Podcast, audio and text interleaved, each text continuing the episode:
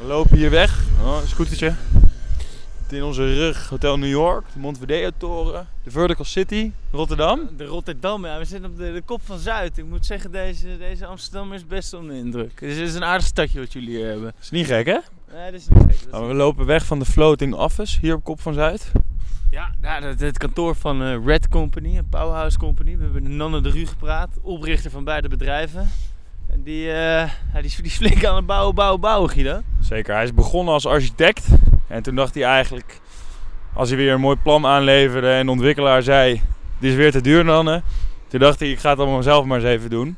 Kijken of ze gelijk hebben of het te duur is. En hij is gaan ontwikkelen. Hij zei, zo moeilijk is dat vastgoed niet. Ik, eh, ik doe het wel voor, weet je. Ik doe het allemaal wel. En we hebben het gehad over, eh, nou, er komt drie toren aan de overkant. Ja, ontwikkeling van de, van de Rijnhaven eigenlijk daarbij. Ja, precies. Want de Zalmhaven die, eh, die hebben we net opgeleverd zien worden. Ehm, maar ja, deze wordt nog 5 meter hoger. En Guido, wat ik ook wel fijn vond, is... eh, we liepen wat meer te brallen. Het was wat meer op de inhoud. Dat is een keer ook misschien wel fijn hè, bij ons. Ik heb het woord yields niet gezegd. Ja, eigenlijk zonder yields. Nee, deze aflevering jongens, zonder yields. Nee, dit allemaal aan de Vastgoedmarkt podcast. Jong geleerd. Oud gebouw.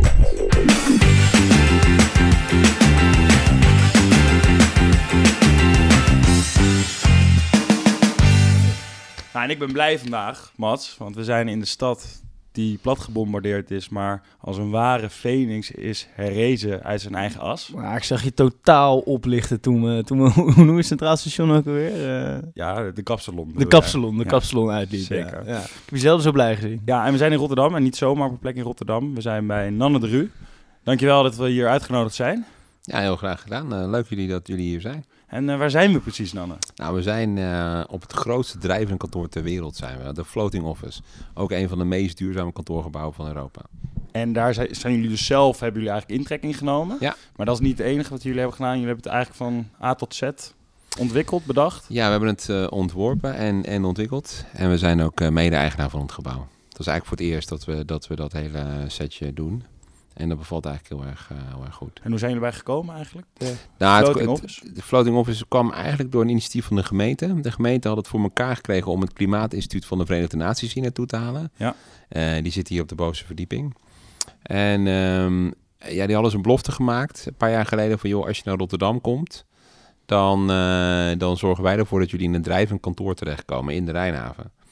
En, eh, Zonder dat ze contact hadden met jullie. Dus, ja, dat is, de gemeente heeft dat eigenlijk eh, als eerste gezegd van dit gaan we doen. Eh, ja, dat, dat had, er zat een bepaalde haast achter. Dat moest eigenlijk dit jaar klaar zijn. Ook om in verband met een klimaattop die er, eh, die er zat aan te komen. Ah ja. Door corona is helaas, heeft die helaas niet eh, grootschalig plaatsgevonden. Maar goed, dat is een ander verhaal. Maar goed, Nu in Glasgow. nu in Glasgow en hij was aan het begin van het jaar was er ook een, een adaptation top in Nederland gepland. Ehm, maar goed, daar moest het ding dus voor klaar zijn. Op de nu was de gemeente ja, toch wel behoorlijk eh, in haast. En wij waren al bezig met de Codeco-ontwikkeling hier aan de overkant. Ja, ja, want jullie, Ja. deze plek is mooi, maar jullie keken het raam uit en dachten... Ja, kan wel precies. wat En, ja, toen hebben we op de nu gezegd, joh, kunnen wij kunnen we niet helpen en dat gewoon eh, voor jullie eh, oppakken. Ook omdat we dat, ja, omdat we natuurlijk die expertises in huis hebben. Ik bedoel, ik ben natuurlijk enerzijds eh, met Powerhouse Company architect en aan de andere kant heb ik met Red Company een arch- eh, projectontwikkelingsbedrijf. Kunnen we die twee dingen vrij goed eh, combineren en hebben we gezegd, joh, we kunnen dat oppakken en zo hebben we het gedaan. En om het gebouw een beetje rendabel te krijgen en ook qua business case kloppend, hadden we wel meer nodig dan alleen die duizend vierkante meter die dat Klimaatinstituut nodig had. Ja, We hadden totaal over 3000 meter nodig. maar dat hebben jullie zelf afgenomen. Nou ja, het hebben we eerst gezegd, joh, we doen er een restaurant in, want dat geeft nog een beetje publieke functie. Dat leek ons ook wel heel charmant. Om Zeker. dat, ja, om Hm. toch een soort iconisch, eh Ja, duurzaam ding te maken. Ja, Ja, Jij maakte net die belachelijke vergelijking met die Chinese boot in Amsterdam. Maar dat gaat niet op, hè? Nou ja, die moet, ik moet eerlijk zeggen, die hebben wij zelf natuurlijk ook wel gemaakt. Van, eh, joh, weet je wel, we hebben hier ook een eh, fantastisch drijvend eh Chinees restaurant. Ja. Dus, eh, nou, het grappige is, hij is ook even lang deze als de, als de drijvende Chinees hier in Rotterdam. ook. Oh ja, ja, precies. Ja, ja, klopt. Daar, nou, ik denk ik- dat het wel gewoon een inspiratiebron was. Hoor. Daarom, uiteindelijk, ja, weet je, je moet toch ergens je inspiratie vandaan halen. Nee, maar daar is het natuurlijk niet vandaan gekomen. Maar ehm het hadden we nog best wel wat meters over. En aangezien we ook moesten beginnen met bouwen binnen een heel korte termijn. Want dit is in het totaal van allereerste ontwerp tot oplevering is ongeveer 20 maanden geweest. Dus echt ontzettend snel gegaan. ja. Dat is heel kort. Ja, en we hebben het gefinancierd met, uh, met ABN AMRO. En uh, dat was midden in, uh, midden in coronatijd hebben we ook die financiering er gewoon doorheen getrokken. Wat best wel ja, uitzonderlijk was. Maar ja, daar hadden we wel een volledig vuur pand voor nodig. En we waren aanvankelijk niet per se van plan om hierin te gaan zitten. Eh, maar ja, we moesten in een heel korte tijd die resterende meters eh, vuren, 1500 meter vuren. Pakken we hem zelf wel. Ja, toen heb ik nu gezegd, weet En je wat, om de financiering te doen, hebben we pakken we hem zelf wel. Ja. En hem gewoon, eh, Een beetje marktconforme huur wel. ja, zeker Ja. Marco voor muur. Eh, en, en ja, het interessante is eigenlijk dat Maar wie is dan eigenaar van? Eh, nou ja, wij zijn eigenaar samen met, eh, samen met ook de eigenaar van de Koninklijke zijn wij, eh, zijn wij eigenaar Ah, van dit. oké. eh, van dit Oké, dus dat kunnen we helemaal niet loszien van elkaar ook. Nou, in die zin wel hoor. Ik bedoel, eh, je kan het wel loszien van elkaar. Ehm, het, is, het- ja, het is tenslotte een, een totaal losse ontwikkeling. Ja, precies, Ja. dat begrijp ik. Maar, maar waar zit de verbindenis in? Dus dat het er een gemeenschappelijke eigenaar is? Of? Ja, gemeenschappelijke eigenaar. En we waren natuurlijk met het Codeco-project bezig. En zo kwamen we natuurlijk ook eh, met de gemeente in gesprek over de, dit drijvende kantoor.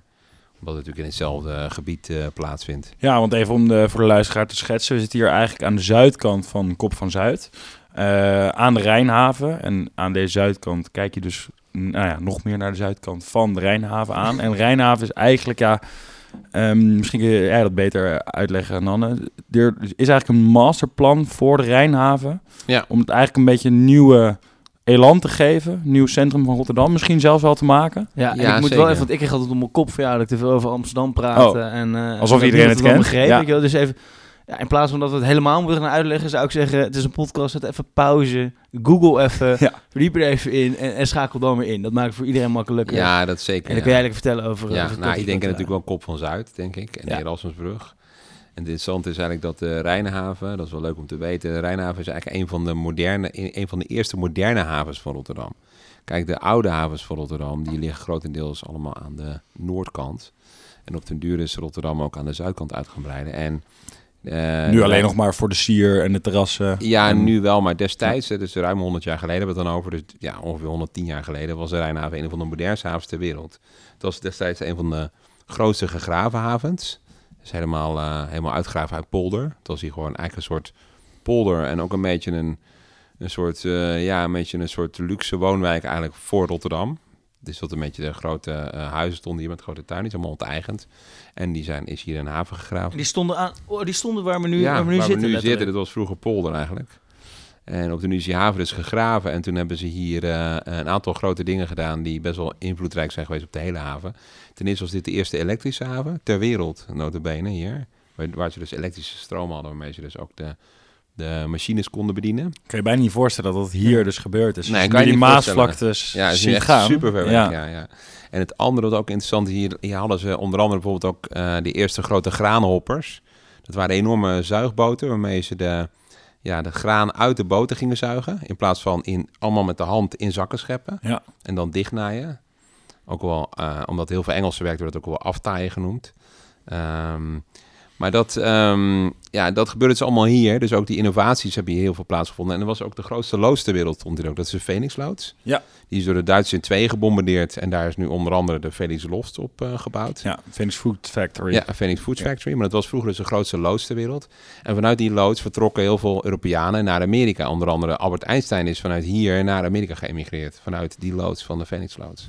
Kijk, Dit zijn natuurlijk Hotel. New York, daar sliepen ze dan. En de volgende Ja, dag ik, ik, ik ben vertrokken om me ze heen aan het kijken. vanaf hier. Ja. En Ja. ehm, dus, dus even 100 jaar geleden was het eigenlijk de hotspot en eh, Ja. alle innovatie vond hier plaats. Ja. We, we kunnen natuurlijk allemaal weten, nou, 70 jaar geleden was de oorlog. Is het dan hier veel gebombardeerd of is het op een andere manier? Ja, Eh, is- obsoleet geworden? Ja, het is zeker gebombardeerd. Hebben ze ook vrij snel weer opgebouwd. Maar toen is het eigenlijk na de oorlog was het een tijd lang was zeker een Katendrecht. Aan die kant was gewoon een hele slechte, slecht stuk eh, van Rotterdam. Ja, Arbeiderswijk. Arbeiderswijk, eh, eh, ook wel de, de, de wijk met de prostituees. Een deel ook Chinatown is ook wel altijd een heel interessante plek geweest. Maar ook altijd wel een beetje een slechte plek. Nu is hier een trek. En nu is hij weer enorm in trek. En het is ook denk ik een van de grootste ja, revivals van, ik denk ongeveer bij heel Nederland is ongeveer wel Katendrecht geweest. Want de woningprijzen waren die denk ik tien jaar geleden waren die rond de 1000 euro per vierkante meter. En die zijn toen in no time, ik denk vijf, zes, zeven jaar geleden zijn die in één keer richting de 4000 gegaan. En nu Ja. zitten ze er dik overheen. Dus dat is ook wel interessant aan het gebied. Het is een gebied met een eh, waanzinnige curve. Uh, maar wat ook interessant is dat de gemeente nu van plan is om in het masterplan een deel van die Rijnhaven, een derde maar liefst, weer te gaan dempen. Die gaan ze dus opspuiten in de komende tijd. En daar willen ze uh, aan de kop van de Rijnhaven willen ze daar zes uh, torens bouwen. Ja. Waarvan de hoogste 250 meter maximaal mag worden. Maar die van jullie is 220, toch? Eh, de ja, klopt, die staat daarnaast daar. eigenlijk. Ja? Maar eh, in die kop van die, eh, van die Rijnhaven willen ze dus ook nog flink gaan ontwikkelen met, eh, met een zestal torens. Tussen de 120 en de 250 meter. En dan komt er bij het Codico-terrein komt ook nog een toren met een hele ontwikkeling. Ja. En dan eigenlijk met het grote visioen om eh, Zuid meer me- bij het centrum van Rotterdam te betrekken. Ja, absoluut. Het wordt een soort stepping stone richting Zuid. Eh, maar eigenlijk ook een volledig nieuw stadscentrum zou je kunnen zeggen op, op de oever van Zuid. Nou vind ik het interessant aan Rotterdam dat het een stad is die dus niet één centraal centrum heeft. Omdat het is ook niet echt ja, het is gebombardeerd. Ja. Maar daardoor is het ook een, een polycentrische stad. Een stad met meerdere centra. In tegenstelling tot Rotterdam, eh, Amsterdam. Waar je natuurlijk Ja, of Utrecht. hè? ja, of Utrecht. Ja. Maar Amsterdam je natuurlijk dat, dat kenmerkende centrum hebt met die, met die grachtengordel. Ja. Eh, en dat ook een heel sterke identiteit heeft. Waar je gewoon heel moeilijk tegenop kan ontwikkelen, bij wijze van spreken. Want dat is zo... Hoe bedoel je dat? Nou, ik denk het. Kijk, het stadcentrum van Amsterdam is natuurlijk zo eh, iconisch en zo ontzettend mooi en ehm, ook wel romantisch hoe het eruit ziet. Dat is zo'n sterke identiteit. Dat ik denk, elke wijk die in Amsterdam eh, wordt ontwikkeld aan de buiten de ring, die moet als het ware daar tegen opknokken, tegen die identiteit. Ja. Maar dat hoeft toch niet per se een reden te zijn waarom je dan minder mooie wijken maakt? Nee, Want absoluut, dat ben ik met je dit- eens. Als ik hoor wat jullie zeggen hier over de Rijnhaven, want dat, dat komt me bijna, bijna, bijna ongeloofwaardig of eh, als een fantasie over. Want als je kijkt wat er in Amsterdam gebeurt, is ook in Noord bij die NDSM-werf, Ja, eenheidsworsterij en het is lelijk. En ik zou juist denken, zo'n Noord, dat, kun- dan kun je een soort van, dan kunnen we eh, Rotterdam zeg maar bouwen Ja, qua, dat ben ik qua met je allure eens. van, van, Ja. van hoogbouw. ja, ben ik met je eens. Ja, maar ik denk wel dat het in de, in, in, zeg maar de, de, in de DNA van de stad Rotterdam zit wel altijd die zoektocht naar nieuwe plekken. Omdat dat centrum er niet meer is, zeg maar. En dat Ja. centrum dus ook weer opnieuw gedefinieerd kan worden door eigenlijk iedereen. In Amsterdam is dat toch, ja, toch lastig, omdat gewoon dat eeuwenoude centrum daar zo enorm sterk ligt te wezen. En kan je hier dan ook beter eh, creativiteit of in samenwerking, samenwerking met gemeente gaat misschien beter Dat, daardoor? dat weet ik niet, want ik denk wel, wij werken in Amsterdam ook aan projecten en ook daar merk je dat je gewoon heel veel creativiteit eh, kwijt kan. Ja. En, eh, maar je merkt wel dat er verschil is tussen de twee steden, hoe je daar werkt. En wat, wat, hoe zou jij dat verschil typeren? Nou ja, daar kan je eigenlijk alle clichés op eh, loslaten. Ja, doe maar. Pak Doe maar even, Pak er eens een. Pak er eens een. Nou ja, Maarten de Guiten luistert eh, ook. En ja, ik ben, ik ben, die zal het met je eens zijn. Nou ja, kijk, ik ben natuurlijk Feyenoorder en ehm, ja, zeg maar niet lullen maar poetsen is denk ik wel een, eh, een, een hele belangrijke identiteit van Rotterdam. Zeg maar, eh, het werk in Rotterdam is ook heel erg hands-on en heel erg korte lijntjes en eh, heel direct. Ja. Een hele, hele goede en prettige band met de gemeente, eh, die heel professioneel is georganiseerd en heel benaderbaar is. En Amsterdam is ook een ontzettend professionele eh, organisatie van de gemeente, waar ook ontzettend eh, goede en zeer bekwame mensen werken. Maar je merkt, het is daar anders georganiseerd. Het is daar hiërarchischer georganiseerd. Ja. En dat is een, eh, dat is een verschil. Alright, dus wat dat betreft eh, is, de, is de Rijnhaven nu een beetje jullie speeltuin eh, geworden waar jullie Ja. goed los kunnen. In zekere zin, nou ja, wij zijn natuurlijk gewoon met Codeco bezig. En, en eigenlijk, dit project hebben we nu gerealiseerd. Ja, Eh, voor zijn ook met Project Rise bezig, eigenlijk door heel, heel Rotterdam. Maar ik, Ja. ik, ik zie zoveel van dit soort echt enorme woontorens. Ik bedoel, de Zalmhaventoren is, is net opgetopt, die gaat bijna open. Ehm, niet, niet om de ambitie af te stoppen, want, want eh, wij vinden dat prachtig. Ja. Ehm, maar kan het niet ook een keer te veel zijn? Dat moet je voor, zeg maar, als ik dan hoor nog zes torens tot 250 meter. En dat- dat gaat allemaal tussen 2025 en 2028 klaar zijn. mhm. Ik bedoel, nou, de markt is nu goed, maar kan het niet dat het in één keer te veel wordt? Of, of, of slaat het echt Nou, nergens op? Ik denk dat eh, als je kijkt naar de getallen en de cijfers, dan zie je dat eh, Rotterdam heeft een waanzinnige woningopgave. Er zijn ontzettend veel mensen die in die stad willen wonen. bouwen, bouwen, bouwen. Ja, en er is, is natuurlijk ook best veel ruimte in het centrum. Want je kan op veel plekken kan je gewoon verdichten. En daarom is het denk ik wel verstandig dat de gemeente probeert gewoon maximaal te verdichten op locaties waar dat kan. En eh, zeker rondom metrohaltes. En eh, nou, zoals hier ook, die zes torens die komen tussen twee metrohaltes in te liggen. Ja, dat is natuurlijk redelijk geniaal natuurlijk. En dat zijn wel dingen die, ehm, ja, die denk ik nodig zijn. Het is wel een soort renaissance van die stad. Een, een soort tweede, tweede grote bouwgolf. En ja, ik denk dat dat een heel interessant moment is voor Rotterdam. Ja. Waarmee het ook echt weer een stap kan zetten om zijn identiteit weer te versterken, denk ik. Ja, ja, ja, ja, dat geloof ik ook wel. Ja, Alright, ja, en we haalden het al heel even aan. Eh, jullie zitten hier met eigenlijk twee, twee bedrijven, om het zo maar te zetten. ja, Red en Powerhouse. ja. Ehm, de een is een architectenbureau, de ander ontwikkelaar. Ja. Eh, jij was eigenlijk van huis uit architect. Ja. Maar hebben op een gegeven moment de stap gemaakt om te gaan ontwikkelen. ja klopt. Eigenlijk ehm, heb ik dat gedaan uit een soort interesse. Ja. Want ik, ehm, en in nieuwsgierigheid. Ik, ik werkte eh, als architect en, en ik had, uh, ik had ervoor, uh, voor ik mijn eigen, architect, ar, eigen architectbureau begon, heb ik bij Rem Koolhaas gewerkt.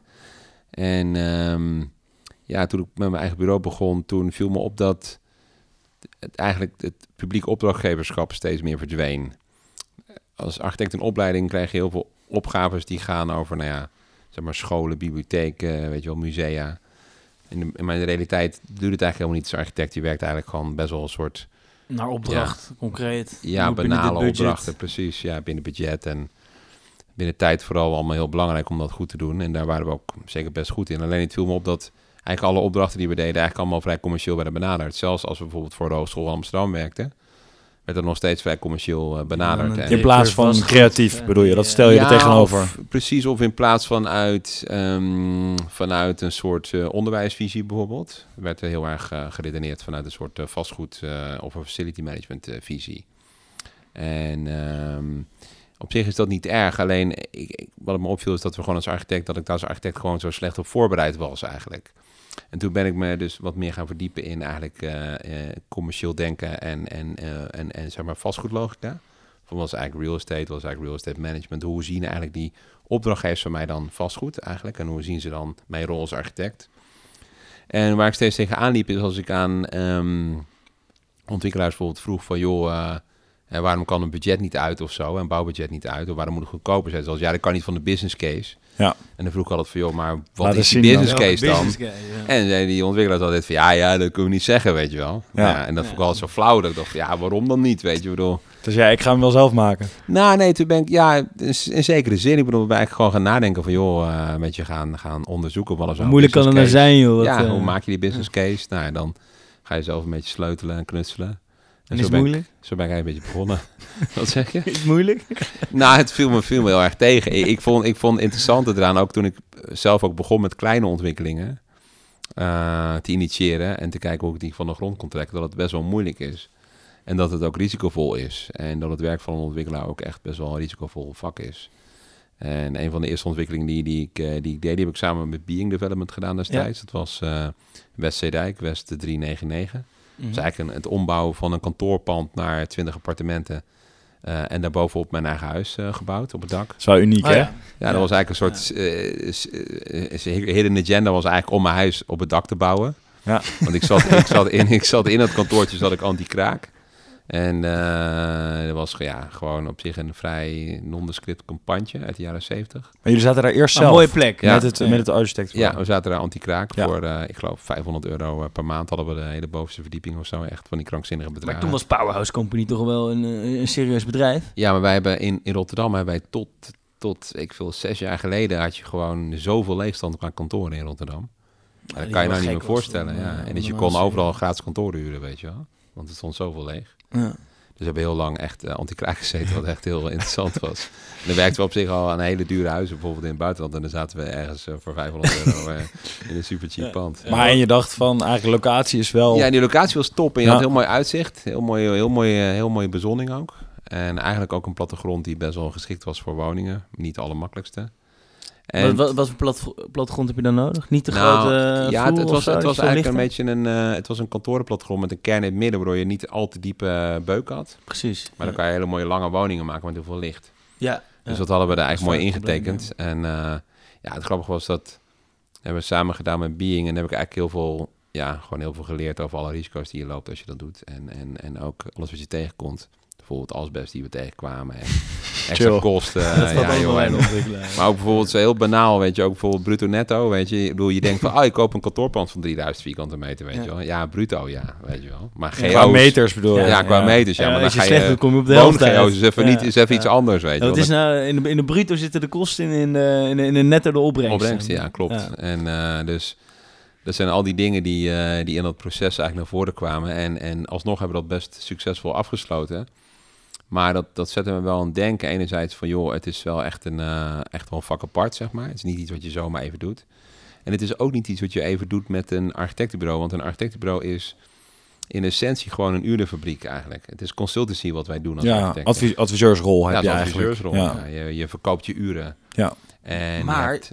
het is toch wel anders, want je wil wel echt helemaal... Um, je eigen ontwerp doordrukken. En eigenlijk is, het klinkt een beetje, maar, maar correct me if I'm wrong, alsof, alsof dat, eh, dat stigma wat er op architecten zit, die, die houden totaal geen rekening met of het klopt in, de- in de rekenmodellen. Die willen gewoon wat moois neerzetten. Mhm. Eh, en ze letten helemaal niet op de bruto-netto verhoudingen, alsof het een beetje klopt. Ja, ik denk, ik denk dat het best wel lastig is voor een architect om, om echt ehm, te doorgronden wat dat betekent, zeg maar, bruto netto. Want ehm, als je vanuit de architect eh, redeneert en je bent een gebouw aan het tekenen van zeg maar 3000 vierkante meter en je mist bijvoorbeeld, weet ik veel, eh, 100 vierkante meter GO, dan denk je, ja, op een gebouw van 3000 meter, wat is nou 100 meter GO, weet je wel? Ja, nou ja, denk je, ja, dat is, dat is niet veel.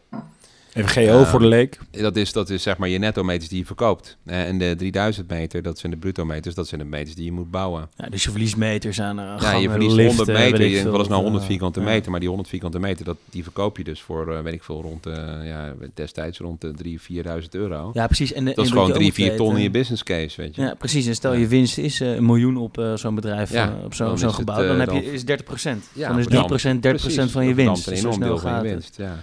Maar je zegt dus eigenlijk dat architecten iets beter die business case zouden moeten begrijpen. En dat daar heel veel winst ook te Eigenlijk zou er een uitwisselingssnuffelstage moeten komen tussen Nou, precies. Ik, ik moet, en- moet wel zeggen, kijk, toen, daarna hebben wij besloten, heb ik besloten om, om, om ja, dan een, een, een, een projectontwikkelingsbedrijf op te richten naast het architectenbureau. Omdat het echt een andere business is. En daarmee heb ik met Niels Jansen samen dat opgericht. Ja, die zat eerst bij Provast. Die zat bij Provast. En die kende ik, die was eigenlijk mijn opdrachtgever vanuit Provast. Nou, ik vond gewoon altijd een waanzinnig intelligente en eh, unieke vent. En werkte ook heel graag met hem samen. En ik dacht van ja, als ik iemand moet vragen, dan moet ik het hem vragen. En hij zei gelukkig meteen ja, dat was heel fijn. Maar het grappige is dat sinds, sinds wij met ehm, Red Company dus eh, zeg maar echt grootschalig zijn gaan ontwikkelen, merk ik ook dat de architecten van Powerhouse ook veel beter zijn geworden in het nadenken over bruto netto bijvoorbeeld. Ja. En ook in die zin dus ook veel betere dienstverleners zijn geworden voor andere ontwikkelaars ook. Ik moet wel zeggen dat toen ik, toen ik hierheen ging, dat ik eerder met de gedachte speelde dat ontwikkelaars wel wat mochten leren van architecten. Omdat ik, ik, ik juist ook dat dat. Misschien praat dan hier een liefhebber hoor, en niet een, eh, niet, niet een, een businessman. Maar als ik naar heel veel nieuwe gebouwen kijk, eh, zeker waar we het net over hadden in Amsterdam Noord, dan zie ik zoveel lelijke eenheidsworstige gebouwen in dezelfde stramine, met diezelfde rechthoekige ramen. En dan denk ik altijd van, nou ja, had de architect hier maar iets meer ehm, ja, Ruimte invloed gekregen gehad, dan? ruimte gekregen ehm, om, om wat moois te maken. Want, want nou, ik, ik pak hem even door, want, want in de jaren 50, 60, 70 was er ook een enorm woningtekort. Dus de laatste keren dat we 100.000 woningen per jaar hebben gedaan, zijn we nu allemaal aan het afbreken. Allemaal, ja, kutgebouwen eigenlijk.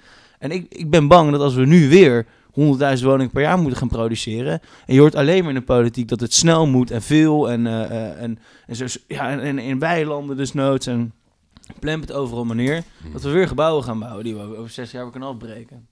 Ja, ik, ik, ik begrijp wel goed wat je zegt. Ja, ik denk dat ehm, ik dat ook al met je deel hoor. Ik, ik denk wel dat wij als ontwikkelaars ook heel veel leren van het architectenbureau. Dus er zit absoluut een uitwisseling tussen die twee.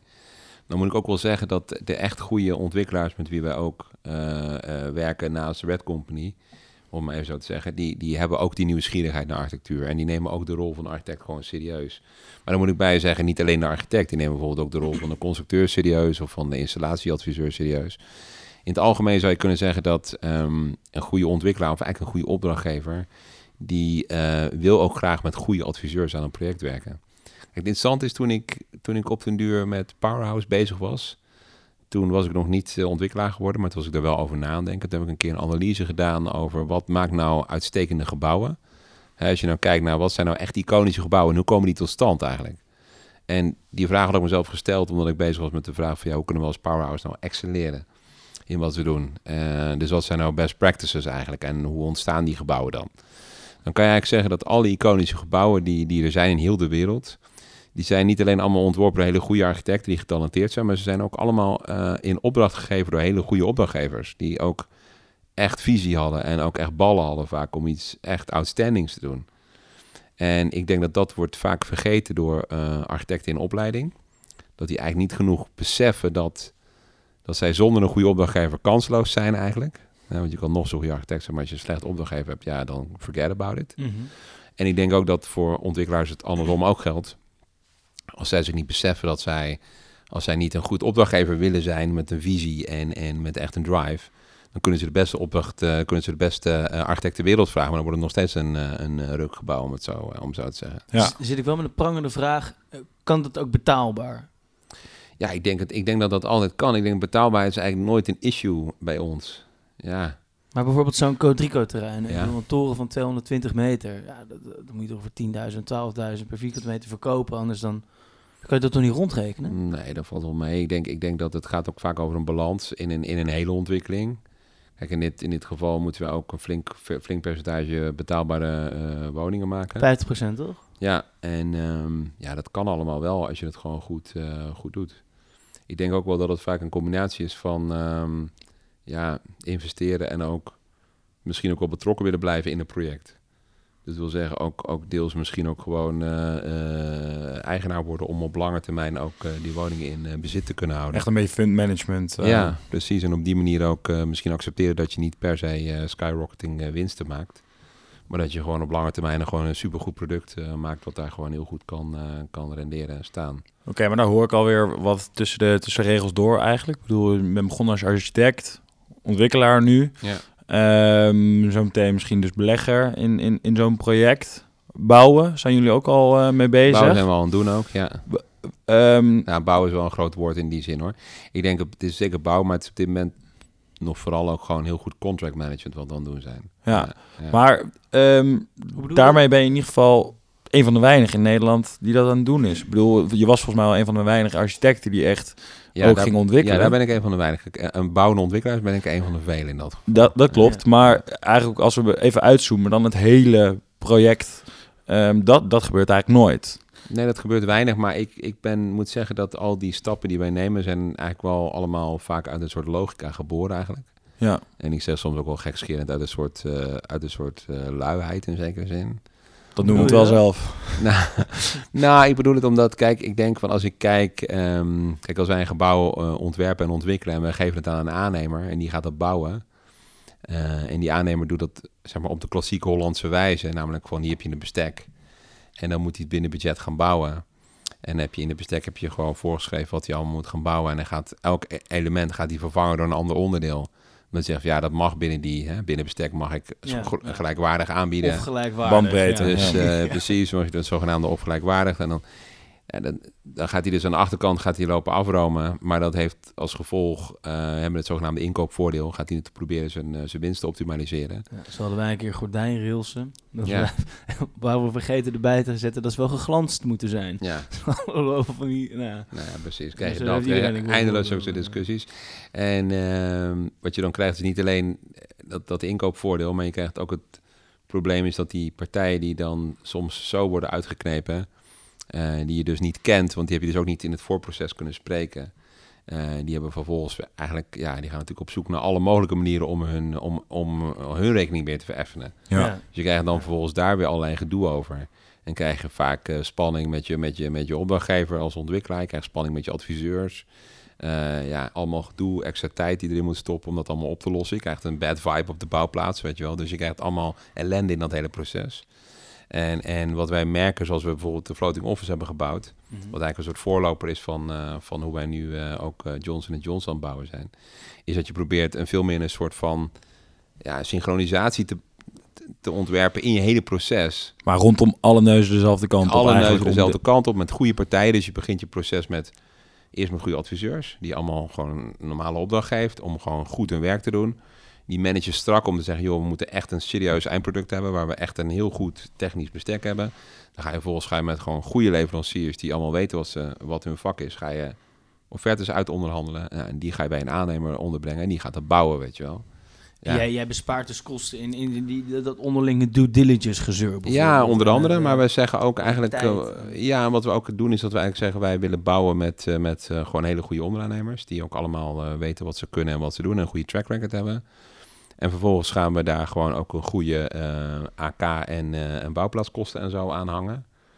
En eh, ja, daarmee probeer je ook als het ware te garanderen voor de aannemer... die het uiteindelijk wel de verantwoordelijkheid op, op zich moet nemen... maar je probeert voor hem te garanderen dat het risico er grotendeels uit is. En eigenlijk ook dat de kwaliteit daarmee voor iedereen helder is. En dat hij ook weet van ja, ik ga een boterham verdienen. Maar dan weten alle partijen in het hele ritje weten dat ze een boterham kunnen verdienen. Maar het houdt natuurlijk wel ergens op qua kennis die je in huis moet halen. Of denk je dat dat meevalt? Ehm, ja, het valt ook wel mee, want je moet gewoon ook natuurlijk werken met goede adviseurs. Dus Ja. ook in dat geval, bijvoorbeeld werken we heel vaak samen met DVP. Die kan bijvoorbeeld zeker in dat hele, in dat hele stukje ehm, eh, bouw, bouw- bouwbegeleiding en bouwmanagement. Zij doen vooral veel bouwmanagement. Ja, dat kunnen ze natuurlijk uitstekend begeleiden. Bijvoorbeeld die offertetrajecten en het eh, afstemmen van de offertes met elkaar. En het eh, contract management doe je bijvoorbeeld weer met een hele goede legal adviseur. Maar als je dat gewoon professioneel en goed begeleidt, dan krijg je een enorme rust in het proces. En zo hebben we bijvoorbeeld de floating office gebouwd. Daar hadden we ook te weinig tijd om het, om het houtje touwtje te doen, zeg maar. Je moest het wel serieus aanpakken. Ja.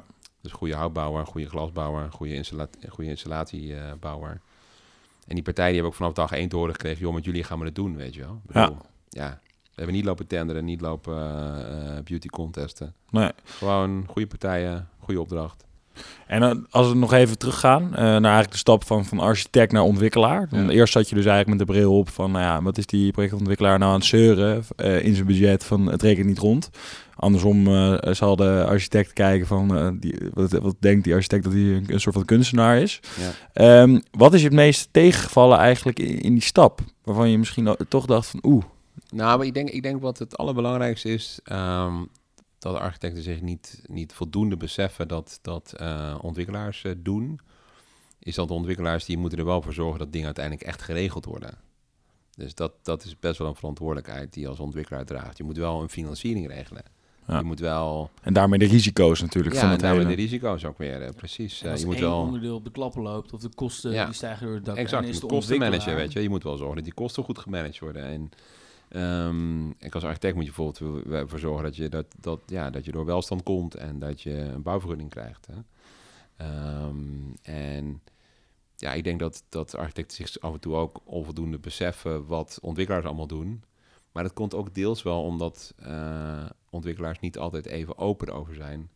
Ja. Dat ze nog allemaal aan het regelen zijn. Want die hebben Precies. ook de neiging om het een beetje bij zich te houden en een beetje geheimzinnig te houden wat ze eigenlijk aan het doen zijn. En nu Dus- jij van twee wallen naar hetzelfde schip kan kijken, zeg maar. Waarom Ja, is dat ik, vind zo? het, ik vind het ontzettend ontspannen eigenlijk. Want ik merk dat het eigenlijk, eigenlijk heel leuk is om gewoon te doorgronden wat die business case is en waar die variabelen in zitten. Want als architect kan je er heel goed mee omgaan. Dan kan je het eigenlijk heel goed ontwerpen.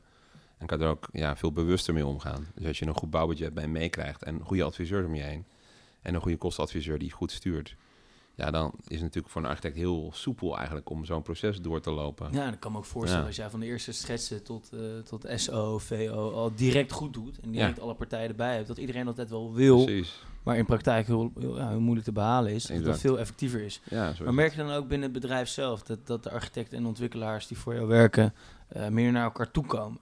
Ja, ze, in ieder geval, eh, ze, ze drinken in ieder geval heel graag een biertje. Kijken ze een beetje neer op elkaar. Ja, ze drinken, nee, ze drinken wel een biertje met elkaar. Het is wel, het is wel grappig dat ze nog steeds heel verschillende bloedgroepen zijn. Het valt me ook op dat bij de sollicitaties bij het architectenbureau bijvoorbeeld, daar heb ik er echt heel veel van gedaan, is, is nog nooit iemand begonnen over een leaseauto bijvoorbeeld. Echt nog, nooit. echt nog helemaal nooit. Hè? Of van, eh, het zou bij die ontwikkelaars is dat echt meestal gewoon vraag 2 of zo. Ja, ja, ja, ja. ja. En, ehm, nog meer? En het interessante... Simpel eigenlijk, hè? Ja, heel, heel simpel. Heel simpel. Nee, het interessante vind ik ook wel dat er zijn nu van, zeg maar, de honderd architecten eh, die ik in dienst heb, zijn er nu, zijn er nu twee overgestapt naar Red Company, zeg maar. Dat is niet veel. Dat- Nee, dat in de afgelopen, in de maar afgelopen maar zes jaar, ja. maar- maar er werken ook maar 15 mensen bij Redcom. Werkt natuurlijk veel minder, ja, klopt. Maar je ziet die, die ik Maar heb andersom nul.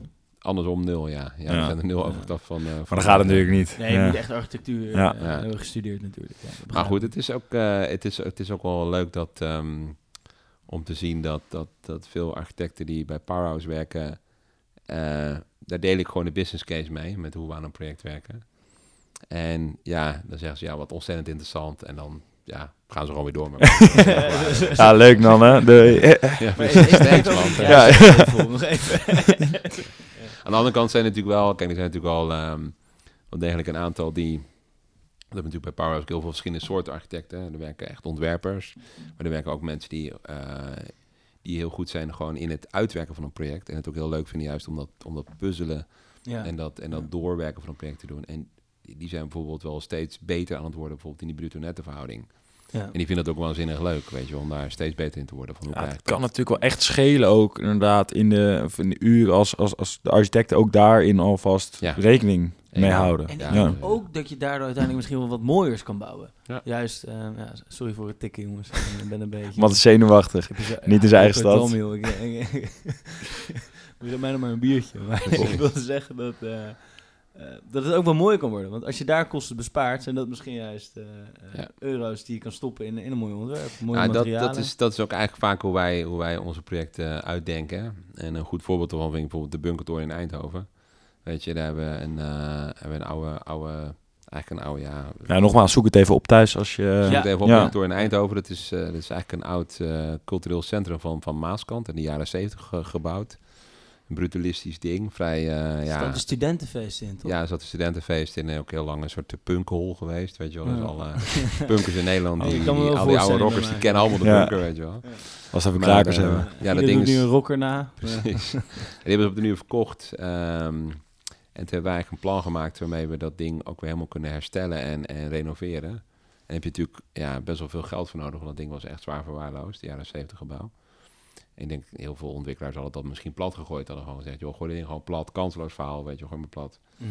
En wij hebben eigenlijk een vrij ambitieuze toren erin gezet, vrij hoge toren. Omdat we wisten ook van ja, dan hebben we genoeg eh, firepower om, financiële firepower om bijvoorbeeld die hele eh, bunker te renoveren. is niet de hoogste toren van Eindhoven gewoon. Ja, nee, helaas niet. ja, nee, nee. Wel, wel Er staan nog wel wat. Wel bijna, ja. Wel de hoogste aan, de, aan die kant van het spoor, zeg maar. Dus dat, ja, dat Ah ja, de hoogste op de plot. Ja. Klopt. Nee, Maar, maar, 100 meter of zo, is echt flink. Maar goed, zo zie je dat je kan... Kijk, je kan natuurlijk heel goed eh, projectontwikkeling gebruiken als een soort eh, driving force voor eh, kwaliteit en architectuur. In die zin ook, weet je wel. Als je architectuur definieert als kwaliteit, zeg maar... dan is het natuurlijk een van de eh, potjes waar je eh, geld aan uit kan geven. Je kan natuurlijk ook geld uitgeven aan duurzaamheid bijvoorbeeld. Eh, je Ja. kan geld uitgeven aan eh, groen.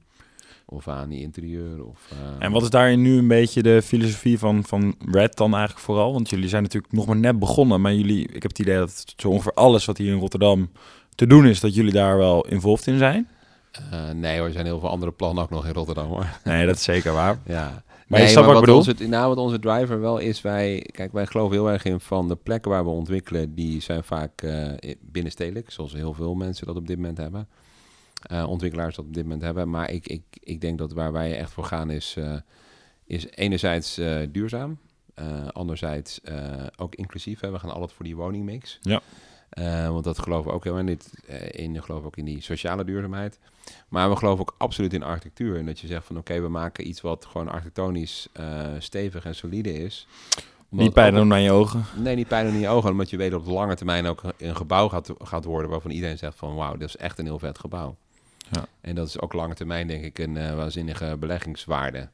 En ja, eh, hang daar een prijskaartje aan. Lastig in te schatten wat mij betreft. Maar ik ben er wel van overtuigd dat mooie, elegante gebouwen het lange termijn altijd beter doen dan... eh, ja, dat heeft de geschiedenis toch wel bewezen. ja, Dus het, daarom. zijn, het zijn de enige gebouwen die nog staan. Zo is het. Ja, zo is Je, het. je, je moet eigenlijk wel. Ja. In hoeverre denk je dat het stadscentrum hier echt volledig herontwikkeld gaat worden?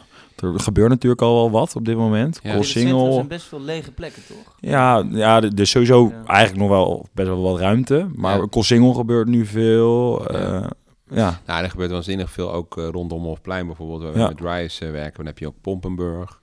Dan heb je daaromheen nog eh, bij de Thalia maken ze een toren. Eh, Italia is een hele foute club hier, Mats. Ja, ja, klopt. Amsterdam Maar- is het ook een heel fout clubje. Zeker. Maar je hebt een aantal van die, eh, van die plekken in de binnenstad waar allemaal, eh, allemaal torens bij komen. Ja, het wordt, het wordt gewoon een waanzinnige stad. eh. Want dat Project Rise, dat is op die plek waar nu eh, die sociale huurwoningen staan, toch? Ja, er staan deels sociale huurwoningen en deels twee kantoorgebouwen. Ja, en die Maar- hebben wij gekocht. Ja. Ik las, las deden dus de, huur, de huidige huurders nu lastig, terwijl jullie wel precies even woningen terug gingen maken of zo? Of hoe, wat is de, de status quo? Nou, op zich ehm, is het project eigenlijk heel goed ontvangen door de, door de gemeente. Ook nu goedgekeurd met, eh, met ruim, ik geloof, 78% van de stemmen. Echt waanzinnig. Ja, Maar, maar 250 meter, iconisch. eh, Ja, wordt een heel, heel gaaf ontwikkeling met, Ja. met drie woontorens. Maar om dat voor elkaar te krijgen, moeten we, mm, moeten we ook een eh, sociaal woningbouwblok eh, blok slopen. Dat, we, ja, we bouwen al die woningen eigenlijk terug. Eigenlijk bouwen we nog iets meer sociale woningen terug. Want er staan nu 220 woningen. En we bouwen er uiteindelijk op die locatie 1300 terug. Waarvan er eh, waarschijnlijk rond de 290 sociale woningen. Oké. Maar om dat te doen moeten we eigenlijk ehm, eerst een klein stukje slopen van het sociale woningbouwblok. 50 woningen slopen we dan. En dan bouwen we twee torens in die eerste fase. Als die klaar is, dan kunnen de eh, mensen die er nog wonen, die kunnen dan allemaal naar die nieuwe eh, woontoren die we hebben gebouwd. Ehm, en we hebben voor die 50 woningen die we moeten slopen hebben en hebben de plint van de Cooltower eh, gekocht. Hier in, eh, in Rotterdam. Ja. En eh, daar zitten ook 50 woningen in die plint. Ja, dat is eigenlijk fantastische mooie nieuwe woningen die binnenkort klaar zijn. Dan kunnen ze daarheen verhuizen tijdelijk. En dan vanuit die woningen weer naar de sociale woningbouw. Kijk, En ehm, waar, waar, waar zeuren ze dan over? Nou ja, kijk, ik, ik, ik zou het, ja, ik zou het... Niet ehm, zeuren noemen. laat- Ik zou het niet per se zeuren willen noemen. Maar Nee, ik, ik denk, ik denk dat het... Prachtig. Nou, het, het- we hebben doen ook echt onwijs ons best om het zo zorgvuldig mogelijk te doen. Ehm, maar ik kan me ook goed voorstellen dat toch ook voor eh, veel mensen die daar wonen ook gewoon ingrijpend is om te horen van joh, we gaan je huis slopen. Ja. En je moet verhuizen. Dat is voor, voor mensen, ook oude mensen die daar wonen, is dat gewoon iets wat toch veel input, impact op ze heeft. Ehm nou, Havensteden is daar gelukkig ontzettend eh, goed mee bezig. Dus die heeft een heel goed sociaal plan uitgerold waarmee ze echt per huishouden kijken hoe ze mensen zo goed mogelijk kunnen begeleiden. Maar dat is natuurlijk altijd iets wat impact heeft. En dat is ook de keerzijde, zou je kunnen zeggen, van de verdichting van de stad. Dat, dat je die processen natuurlijk heel zorgvuldig in moet steken. En je hebt eigenlijk alles te maken met, eh, met de omwonenden die je goed moet meenemen in je, in je projecten. Ja. Ja. Ja. Nee, ik moet zeggen, nee, ik begrijp het ook hoor. Ik bedoel het ook niet zo. Ik denk dat ze in het buitenland wel denken van... eh, wait, what? Ze, mogen gewoon weer terug en, en, en is alsnog gedoe of zo. Nou, maar- het is, het is wel een. Het is wel een we, hebben heel erg geprobeerd om dit plan gewoon zo, zo goed en eh zorgvuldig mogelijk te organiseren. En ik vond het een compliment dat, dat de wethouder bij de behandeling in de raadscommissie zei van... eh, joh, eh, besef je wel dat we niet kunnen beloven dat elk project zo genereus als dit project verloopt. ja, precies. En dat, dat vond ik wel een mooi compliment. En, en kijk, wij proberen ook als Red Company ja, die die projecten eigenlijk allemaal zo professioneel en goed mogelijk te doen. Daar geloven we heel erg in, omdat we ervan overtuigd zijn dat als je dat als je probeert projecten te ontwikkelen zonder een soort cutting corners te doen, eh, ja, dan kom je aan het einde altijd beter uit naar ons idee. ja. Ja. En dan om ehm, om eigenlijk af te sluiten. Ik heb deze vraag een keer eh, gesteld aan Maarten de Guiter. Eh, die vond het eigenlijk een kutvraag, maar eh, ik ga hem toch opnieuw stellen. Hij is ook natuurlijk een, Oh, ja. een bosse Amsterdammer, dus die, snapt er ook niet zo heel veel van. Ja. Ehm, nou, ja, we hebben het hier over Rotterdam natuurlijk gehad, de ontwikkelingen. Ehm, wat zou nou echt eigenlijk jouw droomproject zijn om hier nog eens een keer te maken? Of misschien wat, wat moet tegen de vlakte om er iets nieuws eh, te zetten? In Rotterdam. Ja, daar, je kan natuurlijk ook de Amsterdam Arena noemen, maar eh, dat, is zeker een heel goed, goed voorstel. eigenlijk. misschien in, in het thema van de aflevering eh, le- Ja, leuk om iets in Rotterdam eh, te kijken. Ja, vind ik, vind ik wel een goede vraag. Ehm, Kijk, dat is toch fijn. ja, toch wel. hè. Ja, We vind ik wisten serieus, wel dat hij vind goed serieus was. goede vraag, ja. Ehm, ja, dat is lastig, weet je. Ik vind eh, Rotterdam is, is wel een stad die, die zich ook kenmerkt door, door de enorme diversiteit in architectuur en ook de enorme divers- diversiteit in schoonheid, zou je kunnen zeggen. Kijk, ehm, als je een beetje cynisch zou zijn, zou je kunnen zeggen dat Rotterdam ook een soort museum is van, van, eh, van fouten, zou je kunnen zeggen. Want sinds het heeft Rotterdam heel, op heel veel verschillende manieren geprobeerd zichzelf te herbouwen. En eigenlijk elke periode kent een soort, ja, een soort poging. Je kan het Op bijna aanwijzen. Je kan ze allemaal aanwijzen. Ja, dus je, kan ze gewoon zien, weet je wel. Ja. Van Kabouterdorp tot, tot, tot, tot, tot eh, eh, de kubuswoningen zijn er wel geslaagd, weet je wel. Tot, tot uit de jaren tachtig. Ik bedoel, elke periode kent zo zijn pogingen en dus ook zijn mislukkingen eigenlijk. En Ja. Ehm, dus kan je ook de neiging hebben om te zeggen, ja, dat moet maar, maar gesloopt worden, dat is zo lelijk. Maar aan de andere kant is ook die lelijkheid in Rotterdam, die er absoluut is, eh, is ook op een bepaalde manier een bevrijdend iets, omdat het op een bepaalde manier ook een gebrek aan eh, pretenties eh, in zich heeft, als het ware. Het is een stad die daardoor wat ontspannender overkomt eigenlijk. En dat is wat ik eerder al zei, waar eh, in Amsterdam je ook vaak last hebt van van toch die enorme kwaliteit van het centrum. En ook ja, dat toch die waanzinnige uitstraling. Heb je in Rotterdam daar gewoon wat minder last van. Weet je, je hebt gewoon, het is in die zin een, stad waar je veel vrijer bent om na te denken. En die lelijkheid is daar een zeker deel, een cruciaal onderdeel van. Dus wat dat betreft is het ook moeilijk vind iets uit te kiezen. Wat snap je het nou eindelijk? Dat is een hele lange, hele lange manier om geen antwoord te geven. Ja, maar, maar wel heel mooi. Echt heel mooi gesproken. Snap je het, Mats? Ja, ik zie het een beetje voor me als een, als een mooie vrouw die zich lekker gemakkelijk voelt tussen wat minder mooie mannen. Ehm, Omdat ze zo niet op zo'n dingetjes hoeft te letten, weet je. Zo zie ik het een beetje voor me.